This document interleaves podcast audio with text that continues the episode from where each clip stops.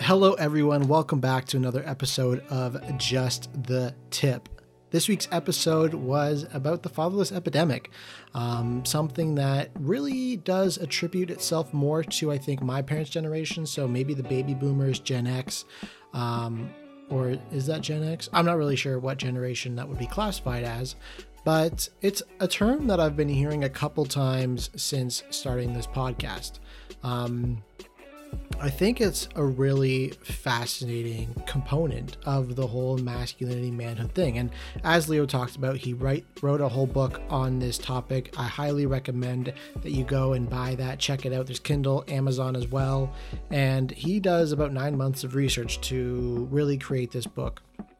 The first time I ever heard this term was from John Kim, uh, someone that I really look up to in the podcast space as a writer.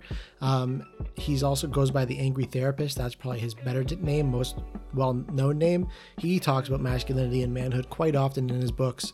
Um, he's a dream guest of mine too, uh, because of his books and just of how well of a speaker he is. He's so authentic, natural, vulnerable. He's got some of the best content on Instagram too, so make sure to check him out at uh, the Angry Therapist.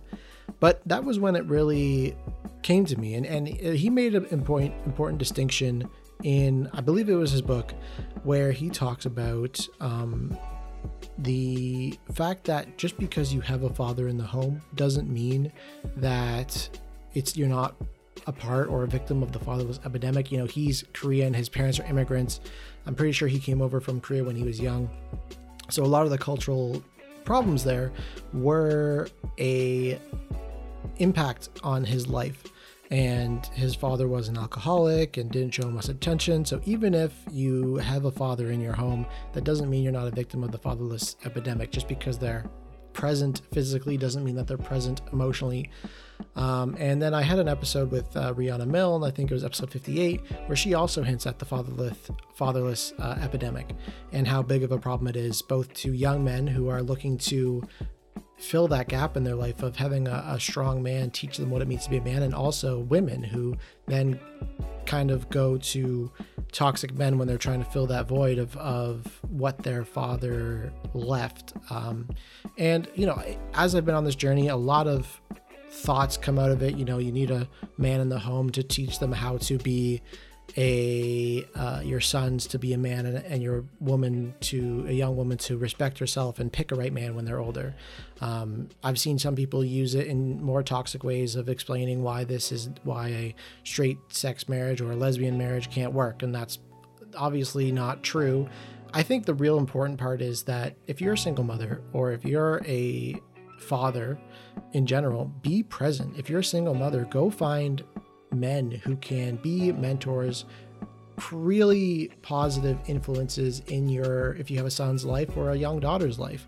Make a support system for these kids, these children who are growing up, so that just because they come from a broken home or a home without two um, stable parents or co functioning parents doesn't mean that um, that they can't have those things. Uh, episode with my episode with Alan Stein Jr., we talk about how him and his wife are divorced, but they co-parent in a lot of ways, and it's very equal. Um, and you can do that if you, if you have a healthy marriage or, not, or a healthy divorce. Not everyone has those capabilities, but I do think it's really important to have a father figure, whatever that looks like to you in the home.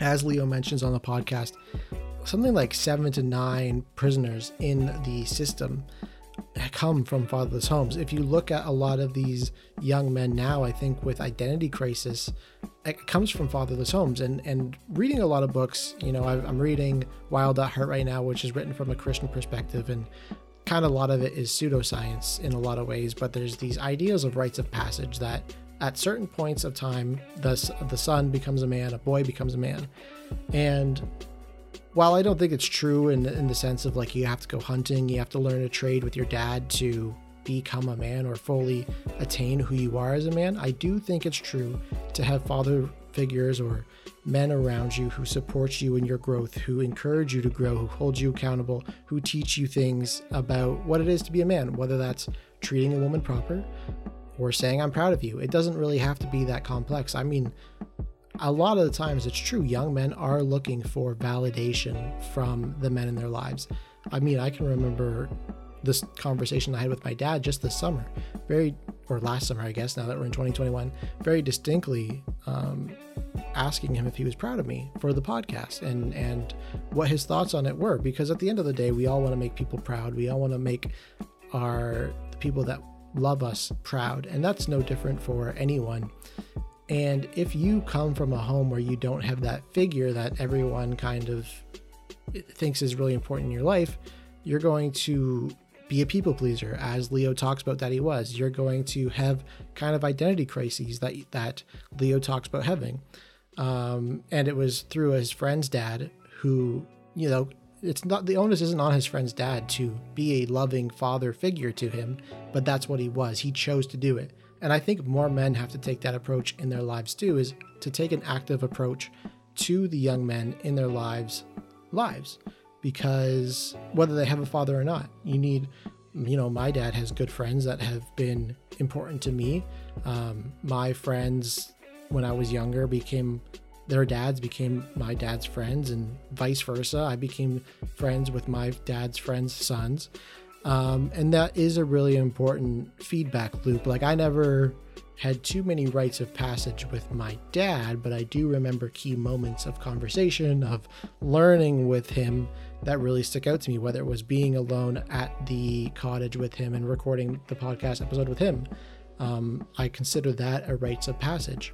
You know, I think it's really important for both fathers to explain to their sons and daughters that there are moments in their life that really matter and there's times where they pass a certain threshold. You know, for me, my parents have kind of said, you're not a true adult until you leave the house. But they've given me the flexibility to um, turn my old bedroom into a creative space where now I, it's my home office. I podcast out of it and then I move my bed to another room. So even though it's not my house, even though I'm not a true adult, I had to pay for those purchases. I had to buy a new bed, buy a couch, put everything together for my room, and that was fine. That seemed to me like a rite of passage that I was able to create that space. That's how I view it. Um, but that is the importance of having a father and i did the like some of the woodwork with my dad you know i went on some trips with him um, and my mom too. I think that was really important. I think you know it, it, these books talk about a woman not being able to separate herself from her sons and how that's a distressor on their kids. I think that's overrated. I think that is kind of ignorant in a lot of ways.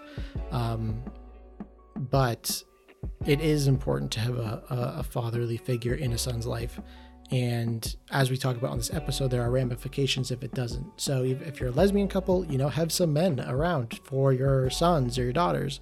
Um, if you're uh, a single mother, have some fathers around. If you're a single dad, have some women around for your daughters if you have them. I think that's very important to have those influences in a young child's life so that they see that there's a path, that they see that there's examples.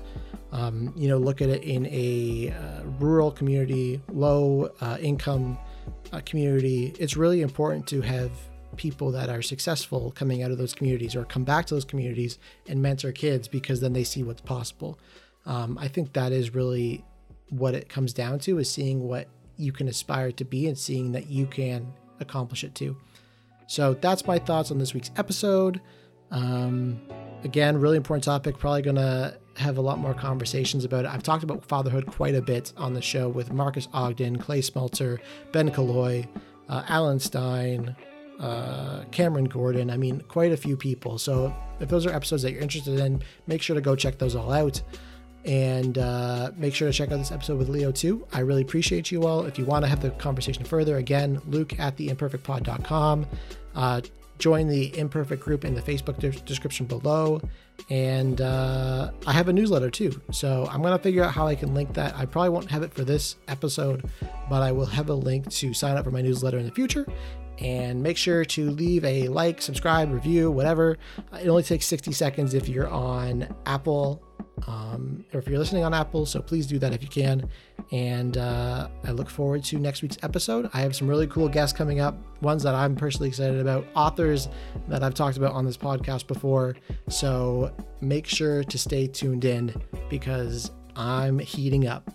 That's all I'll say. All right. Thank you everyone so much for tuning in, and I'll see you all again.